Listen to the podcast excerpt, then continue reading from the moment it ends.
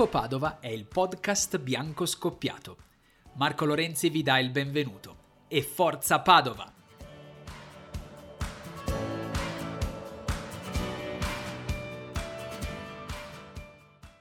Amiche e amici biancoscudati, di nuovo bentrovati. Terza puntata per il nostro podcast Tifo Padova, anche se purtroppo questo è un numero dai toni piuttosto delusi. La scritta Game Over ai noi è apparsa al triplice fischio di Juventus Under-23 Padova, la sfida valida per l'accesso ai quarti di finale dei play-off per la promozione in Serie B. Ci eravamo congedati proprio alla vigilia del primo calcio d'inizio di questo percorso di spareggi, poco prima del delicato esordio casalingo contro la Sambenedettese. Abbiamo visto il Padova superare lo scoglio marchigiano con un pareggio a reti inviolate, per poi infilzare la Feralpisalò nella serata del 5 luglio grazie a una prodezza del brasiliano Ronaldo. Quindi l'amaro epilogo del Moccagatta di Alessandria, con le due sberle rifilate ai biancoscudati dalla formazione bianconera di mister Pecchia. Da due stagioni protagonista nel torneo di Lega Pro e già laureatasi vincitrice della Coppa Italia di categoria poche settimane fa.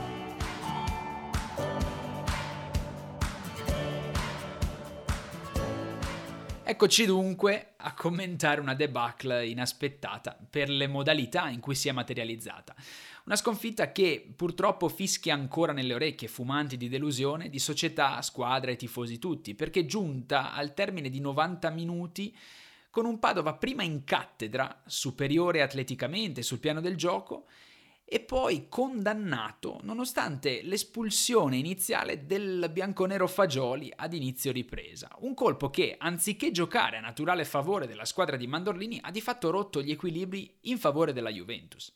Brava a crederci, certo, fortunata nel trovare la rete del vantaggio su clamoroso errore di Minelli e poi incredibilmente efficace in contropiede. 2-0, palla al centro, si fa per dire, e sicuramente festa finita per il Padova. È naturale dunque tirare le somme, ora che il sipario su questa travagliata stagione è definitivamente sceso.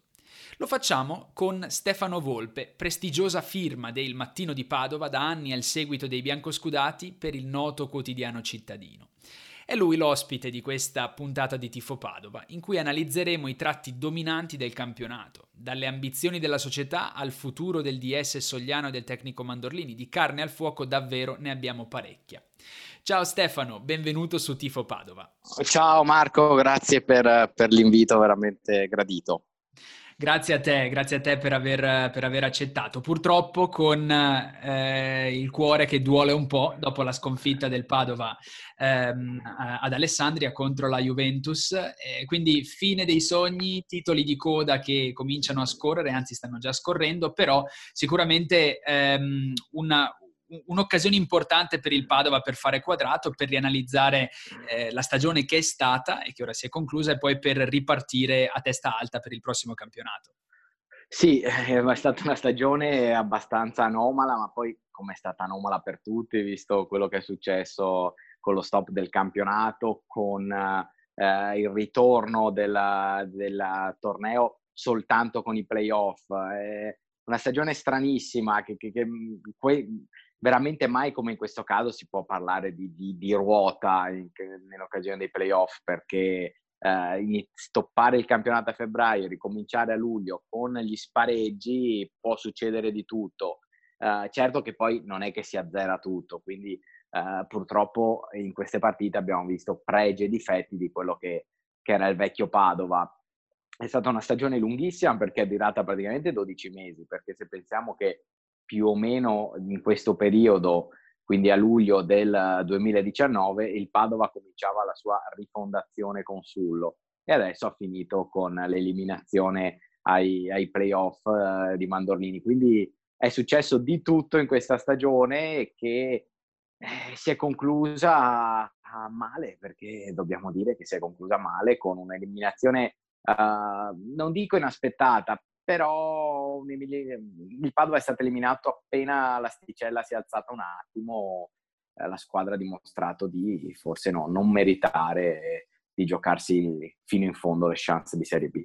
Sì, sono d'accordo con te Stefano. Chiaramente io mi ero anche un po' illuso, insomma, lo 0-0 con la Sambenedettese è stato poco indicativo naturalmente sul piano del gioco, diciamo una partenza un po' in punta di piedi. Poi la vittoria contro la Feralpi però mi aveva dato buoni motivi per credere che questa squadra fosse nuovamente in crescita. Quindi l'hai detto, 12 mesi quasi di stagione, tanta roba davvero per qualsiasi squadra. Il Padova ha cambiato allenatore a un certo punto, il Padova era partito con un'idea di gioco, con una impostazione di un certo tipo, e poi l'arrivo, cioè la cacciata di Salvatore Sullo e l'arrivo di Andrea Mandorlini in panchina, con il mercato di gennaio appena concluso, poi hanno dato sì, diciamo là ad un nuovo inizio.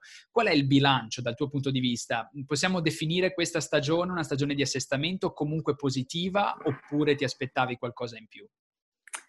Mi aspettavo qualcosa in più che altro perché non si può definire positiva, perché non hai gettato pienamente le basi per il futuro, perché hai ripartito con un'idea e l'hai cambiata in corsa e non hai raggiunto l'obiettivo. E B, proprio perché non si è ricreato l'entusiasmo per tanti motivi e non sei riuscito neanche a giocarti fino in fondo la Serie B. Quindi, diciamo, due erano le strade per dichiarare positiva questa stagione. Una, che si raggiungesse la Serie B in qualsiasi modo, anche con 3 cambi di allenatore, qua l'abbiamo visto in passato come si è raggiunta il traguardo, insomma, in altri anni, per cui alla fine se vinci va tutto bene. La seconda strada invece era quello di dire magari non arrivi in Serie B, però apri una strada tecnica, apri una strada societaria, e quindi poni le basi per un ciclo che, se ben programmato, ti può portare risultati a medio periodo, non lungo, diciamo medio periodo. Non è tutto da buttare, attenzione, non è che adesso il Padova deve ricominciare da zero, ci sono delle basi sulle quali impostare la prossima stagione e su questo non ci sono dubbi.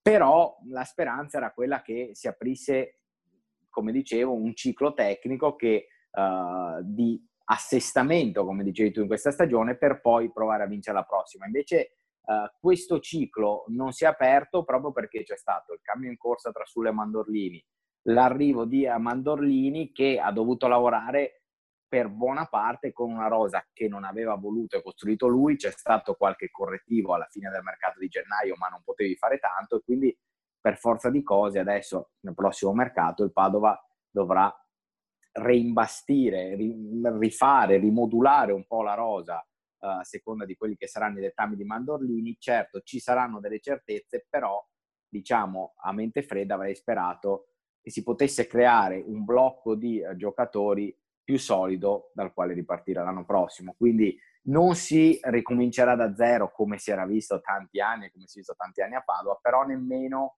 con tante certezze. Quindi questa è la cosa che un pochino di più mi fa storcere il naso. Una certezza però potrebbe essere rappresentata dal direttore Sogliano. Io ricordo benissimo la giornata della sua presentazione in sede all'Euganeo, ovviamente l'ho vista in streaming su YouTube, dato che non vedo l'Euganeo da un po' di tempo, essendo residente a Londra ora. Però ricordo... Non ti perdi niente, dai. Diciamo. Parleremo anche di Euganeo poi qui a Tifo Padova in una delle prossime puntate. Comunque sì, Sogliano disse: io ho un contratto triennale, perché questo è diciamo, si allinea con quello che è il progetto della società di tornare in Serie B in un tempo massimo di 3 anni, però non ho mai avuto problemi, cito quasi parola per parola, a stracciare un contratto anche di più anni se il progetto tecnico non mi convince. Ora, rimbalzo la domanda un po' scottante a te, Stefano. Tu che l'hai conosciuto, ci hai parlato diverse volte, hai vissuto la stagione del Padova anche dal punto di vista del direttore. Pensi Sogliano sia il primo punto, il primo tassello da cui ripartire, o potrebbe accadere qualcosa anche di inaspettato? No, io penso che Sogliano sarà il primo tassello su cui ripartire, perché pur con qualche errore che può aver commesso, gode della fiducia della società e della proprietà. Per cui se Sogliano non dovesse ripartire con il Padova sarà solo una sua scelta. In questo momento non ho avvisaglie che Sogliano possa stracciare il contratto e decidere di andarsene. Però, sai, può succedere di tutto nel calcio. Però in questo momento credo che il Padova ripartirà da Sogliano, perché la società ha comunque fiducia in Sogliano, perché dal punto di vista manageriale si è creata una buona struttura con la proprietà di Joseph Fugurian, che comunque tra Londra e Parigi, ed è rappresentata qui a Padova dall'amministratore delegato Alessandra Bianchi, che ha lasciato la delega tecnica, come giusto che sia, a Sogliano. Tra i due c'è un buon rapporto, c'è stima reciproca e c'è anche feeling lavorativo, per cui da questo punto di vista credo che la società voglia andare avanti con Sogliano, e a cascata credo si possa andare avanti anche con Mandorlini. Lì però ci sono meno certezze, perché non c'è un contratto, ma se non ci dovessero essere colpi di scena, io mi aspetto che nel giro di una settimana, 10 giorni, Mandorlini possa prolungare il suo contratto. Per cui questa è, da quello che mi risulta, l'intenzione della società. Però Sogliano è un uomo imprevedibile, è un uomo che tante volte ha agito distinto e tante volte ha lasciato anche delle situazioni a metà, per cui magari fra 2 giorni, a mente ancora calda, decide proprio di voler mollare tutto, andarsene, rescindere il contratto e costringere il Padova a cambiare. Non credo possa accadere, però non si sa mai. Ripeto, adesso la situazione più probabile è che si riparta con Sogliano e con Mandorlini anche per la prossima stagione, il che comunque è un bene, per quello che dicevamo prima, perché insomma non sei riuscito bene a porre le basi per un ciclo, perché la prima scelta di allenatore è andata male, però quantomeno ti basi su un allenatore che ha grande stima, gode di grande stima da parte della proprietà e del direttore sportivo, ha già iniziato a lavorare da gennaio, per cui insomma non devi ricominciare da zero, come dicevamo prima. Questa può essere una buona notizia. Adesso aspettiamo che la società possa confermare che la direzione sia questa. Io me lo auguro di cuore, sinceramente, e da tifoso sono convinto che la coppia Sogliano-Mandorlini possa rappresentare l'unica base di partenza, cioè ce l'abbiamo già in casa, per costruire una squadra forte, una squadra vincente che possa vincere il campionato, ecco, questo senza mezzi termini, appunto, nella prossima stagione, già nella prossima stagione.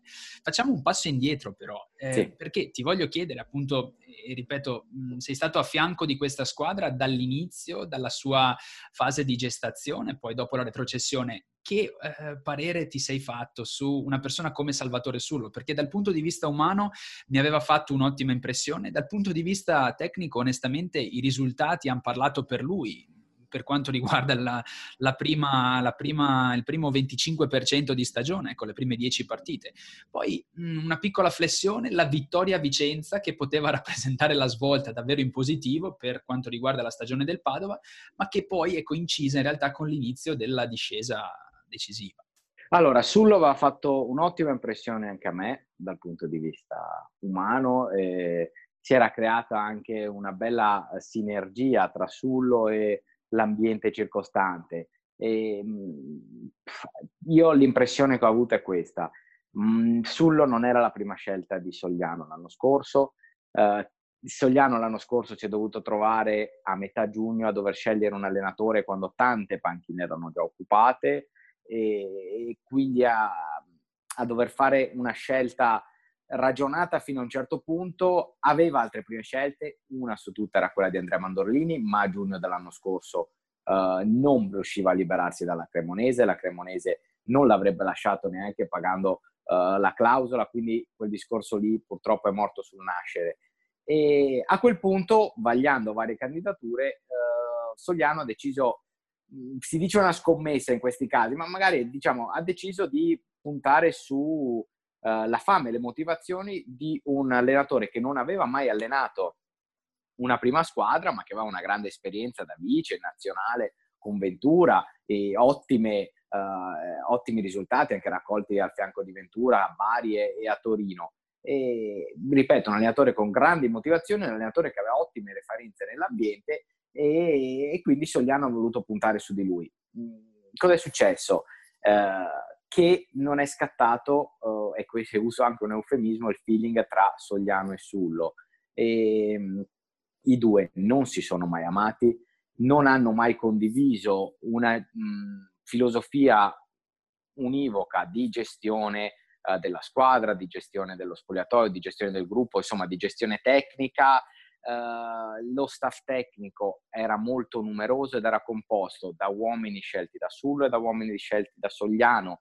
Si è creato quindi, non si è creata una grande armonia da quel punto di vista, e tutto questo era mascherato dai primi ottimi risultati che aveva ottenuto Sullo, meritati anche, magari c'è stato un pizzico di fortuna, però risultati comunque meritati. Certo, però ai primi scricchioli è iniziato a venire a galla tutto questo malumore di fondo, e quindi quando non c'è una base solida e quando non ci c'è unità di intenti, alla fine non può che naufragare la situazione. Col senno di poi, visto e capito quello che c'era, forse Sullo andava esonerato già alla fine del 2019, dopo la sconfitta con la Reggiana, ma non perché se lo meritasse, diciamo così, ma perché constatato che non si poteva più andare avanti tra Sullo e parte della dirigenza, almeno il Padova avrebbe avuto molto più tempo per pianificare il mercato di gennaio con l'arrivo del nuovo allenatore.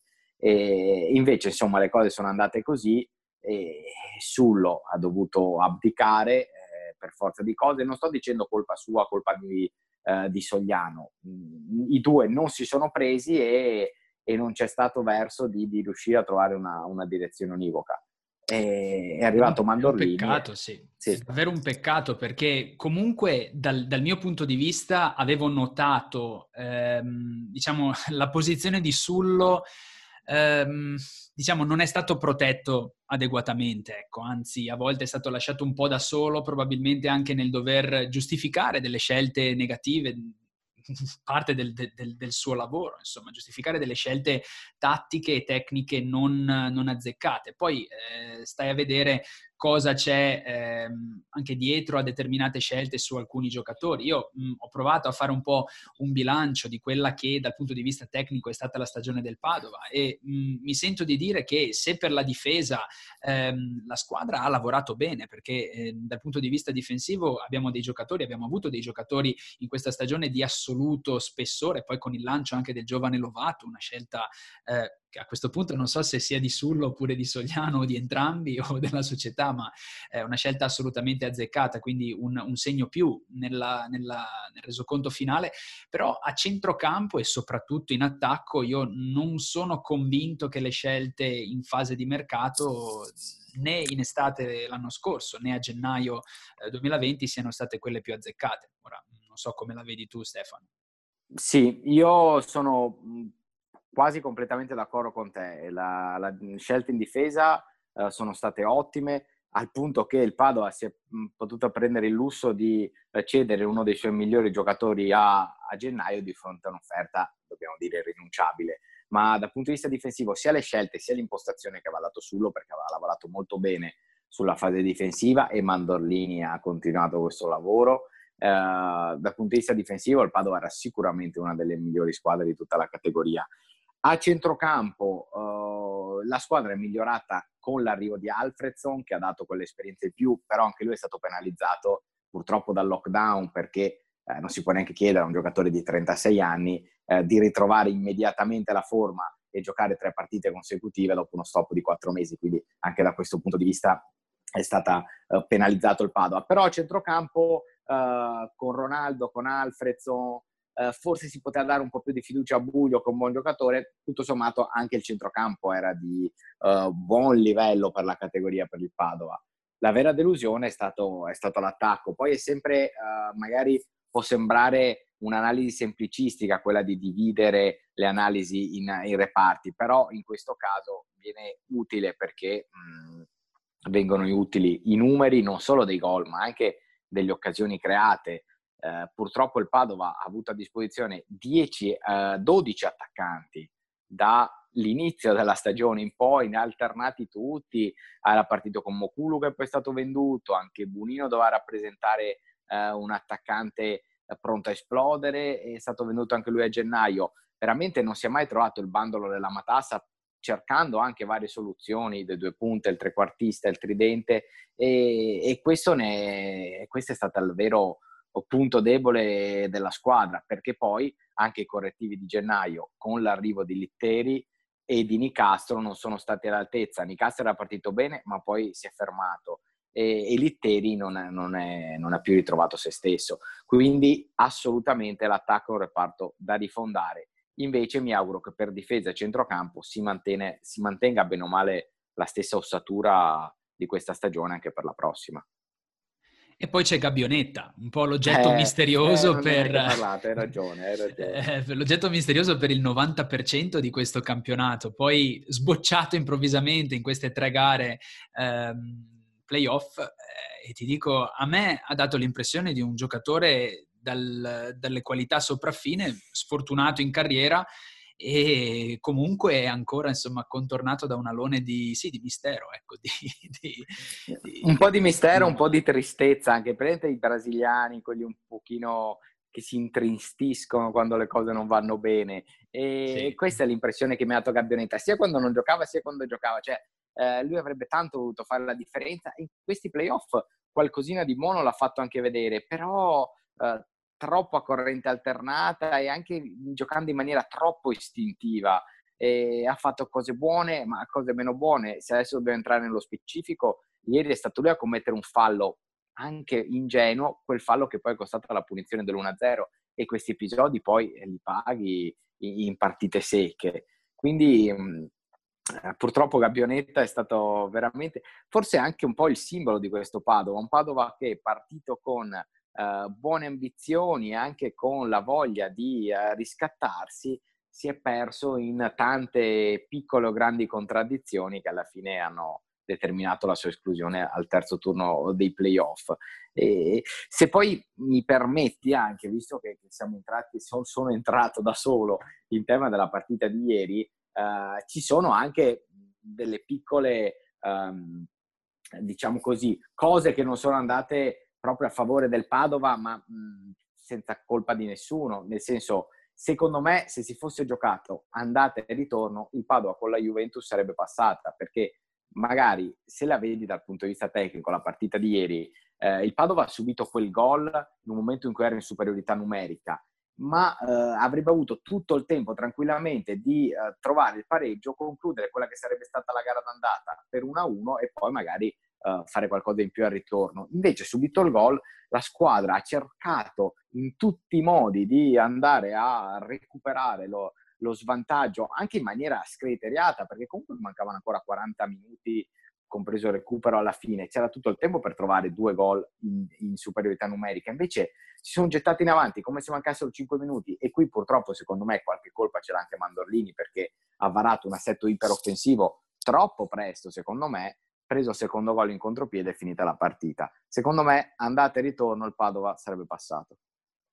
Purtroppo non abbiamo la possibilità di riavvolgere il nastro e di rigiocarla da capo, di giocarne un'altra. No, esatto. Ahimè, le cose sono andate così. Poi, ora, perdonami se questa ti sembrerà appunto una disamina dell'intera rosa, però l'ultima menzione, dal mio punto di vista, va al portiere Minelli, che sicuramente è stato il portiere più in gamba, e i numeri l'hanno dimostrato, dell'intero campionato, e secondo il mio punto di vista, al netto dei 3 gironi di Serie C, un elemento sprecato per la terza serie, con il contratto in scadenza, o a questo punto appunto scaduto dopo il mini prolungamento per giocare i playoff.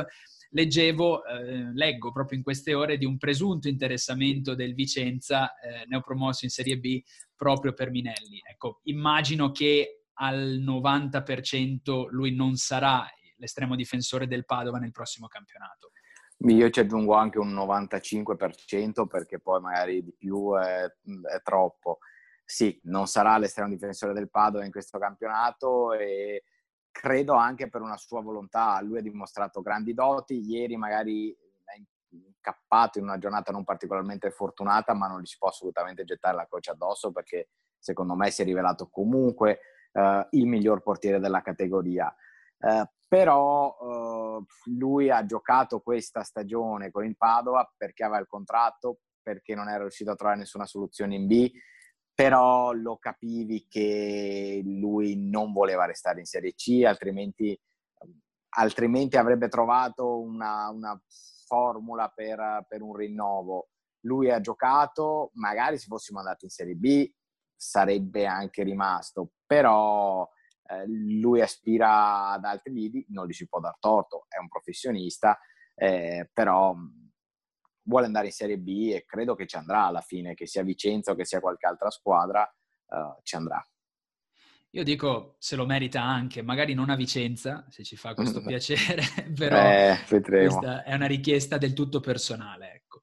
Senti Stefano, si inizierà a parlare di mercato probabilmente già dai prossimi giorni. C'è un giocatore che ti ha particolarmente impressionato di questa stagione, che ti piacerebbe vedere nel Padova nel prossimo torneo? Allora, abbiamo parlato dell'attacco che non va. E il Padova ha bisogno di un attaccante, non solo di un attaccante, sia di qualcuno che la butti dentro, sia di qualcuno che metta nelle condizioni gli attaccanti di segnare. Si è parlato di Paponi, il capocannoniere del campionato con la maglia del Piacenza, sarebbe un ottimo colpo per il Padova in Serie C e non è così impossibile che arrivi. È un giocatore su cui Sogliano sta lavorando e sarebbe il classico centravanti di categoria, il centravanti che può fare la differenza, il centravanti esperto. Io mi auguro di poterlo vedere con la maglia del Padova. Beh, che sia Paponi o chiunque altro, serve un attaccante da doppia cifra, questo è poco ma sicuro, serve qualcuno con il pelo sullo stomaco per la categoria, perché la C purtroppo è un campionato dove si va in battaglia ogni domenica, appunto in ogni partita, quindi serve un giocatore che sappia poi sacrificarsi e buttarla dentro più di qualche volta. Ecco. Assolutamente. Beh, direi Stefano che il quadro è abbastanza chiaro, c'è delusione ma il Padova è pronto a ripartire, speriamo che questo possa essere comunque possa essere appunto una rampa di lancio per il campionato prossimo, ecco, magari ripetendo senza altre interruzioni per Covid o altre situazioni, la cavalcata fatta un paio d'anni fa con Pierpaolo Bisoli in panchina, costruendo partita dopo partita dall'inizio, partendo magari in sordina, un campionato che possa essere vincente. Come detto, appunto, mi auguro che Sogliano possa confidare nella permanenza di Andrea Mandorlini in panchina, lavorando con unità di intenti, questa è la cosa principale, quello che è mancato in questa stagione. Poi un'ultimissima cosa, ti chiedo un flash anche su questo, l'inizio del campionato dovrebbe, salvo sorprese, coincidere con l'inizio dei lavori allo stadio Euganeo, visto che abbiamo parlato di Euganeo brevemente poco fa, inizio dei lavori per la ristrutturazione della curva sud, avvicinandola appunto al terreno da gioco secondo il cronoprogramma appunto del progetto dell'amministrazione comunale. Hai qualche notizia fresca in merito o cosa possiamo aspettarci?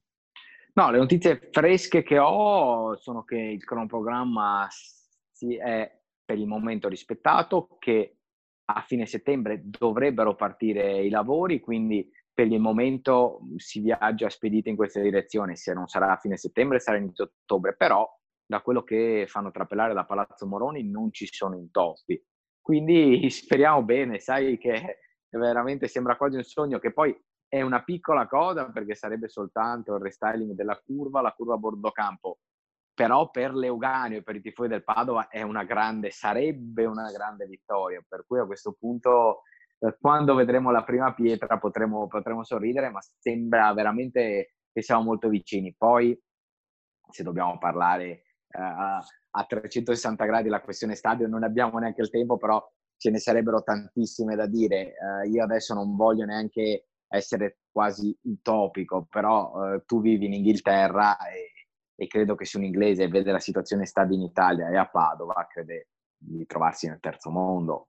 Me lo puoi confermare. Devo dirti che ho guardato qualche partita in compagnia di amici del posto, calciofili e non calciofili, e anche solo ad uno sguardo in TV mi è stato chiesto ma dove gioca il Padova, in che campo gioca il Padova, perché non si vedono gli spalti dall'inquadratura in TV.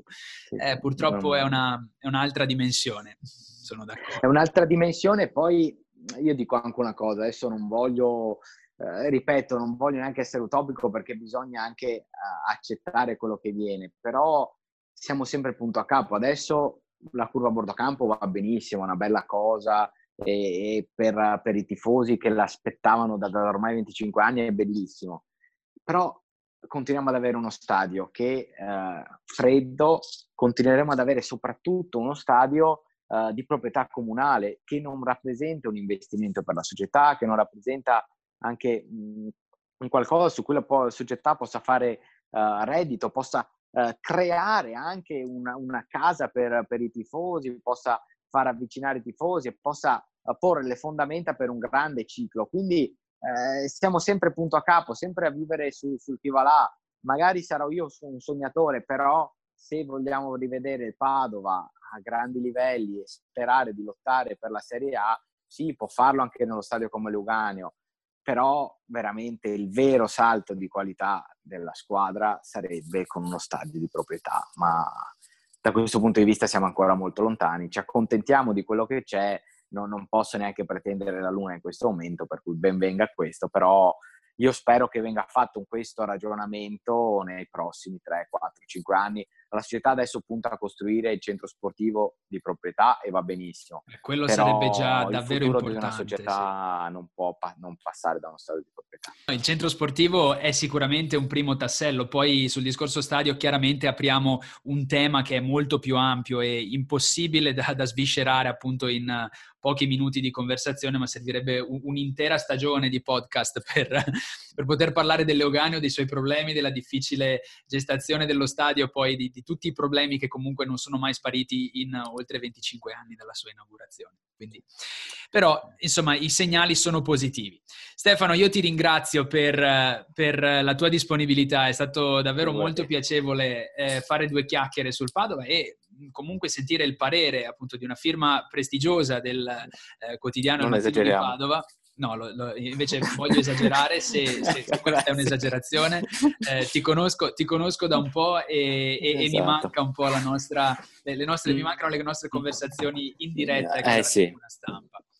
Grazie ancora Stefano per la tua partecipazione, ci risentiremo sicuramente più avanti. Grazie a voi Marco e insomma complimenti anche per questo progetto che avete portato avanti, ve lo dico anche in maniera così non ruffiana, ma ci vuole qualcosa di fresco e quindi sono felice per questo vostro progetto, quindi bocca al lupo per tutto. Grazie a voi. Crepi il lupo e grazie ancora.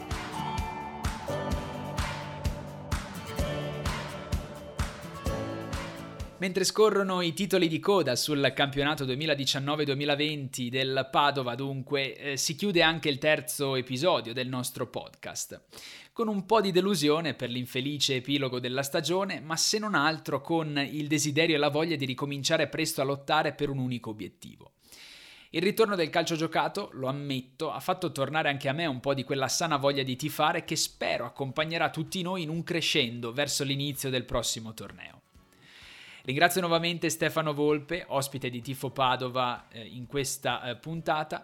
Il nostro podcast, come di consueto, è disponibile sul sito www.tifopadova.it, nonché su Spotify, Apple, Google Podcast, tutti i principali servizi streaming. Seguiteci, ascoltateci, condividete il link sui vostri social media. Come sempre dunque, e a questo punto anche più forte di prima, forza biancoscudati. Da Marco Lorenzi, un enorme grazie e la convinzione che sì, un giorno, molto presto, torneremo dove meritiamo. Forza, magico Padova!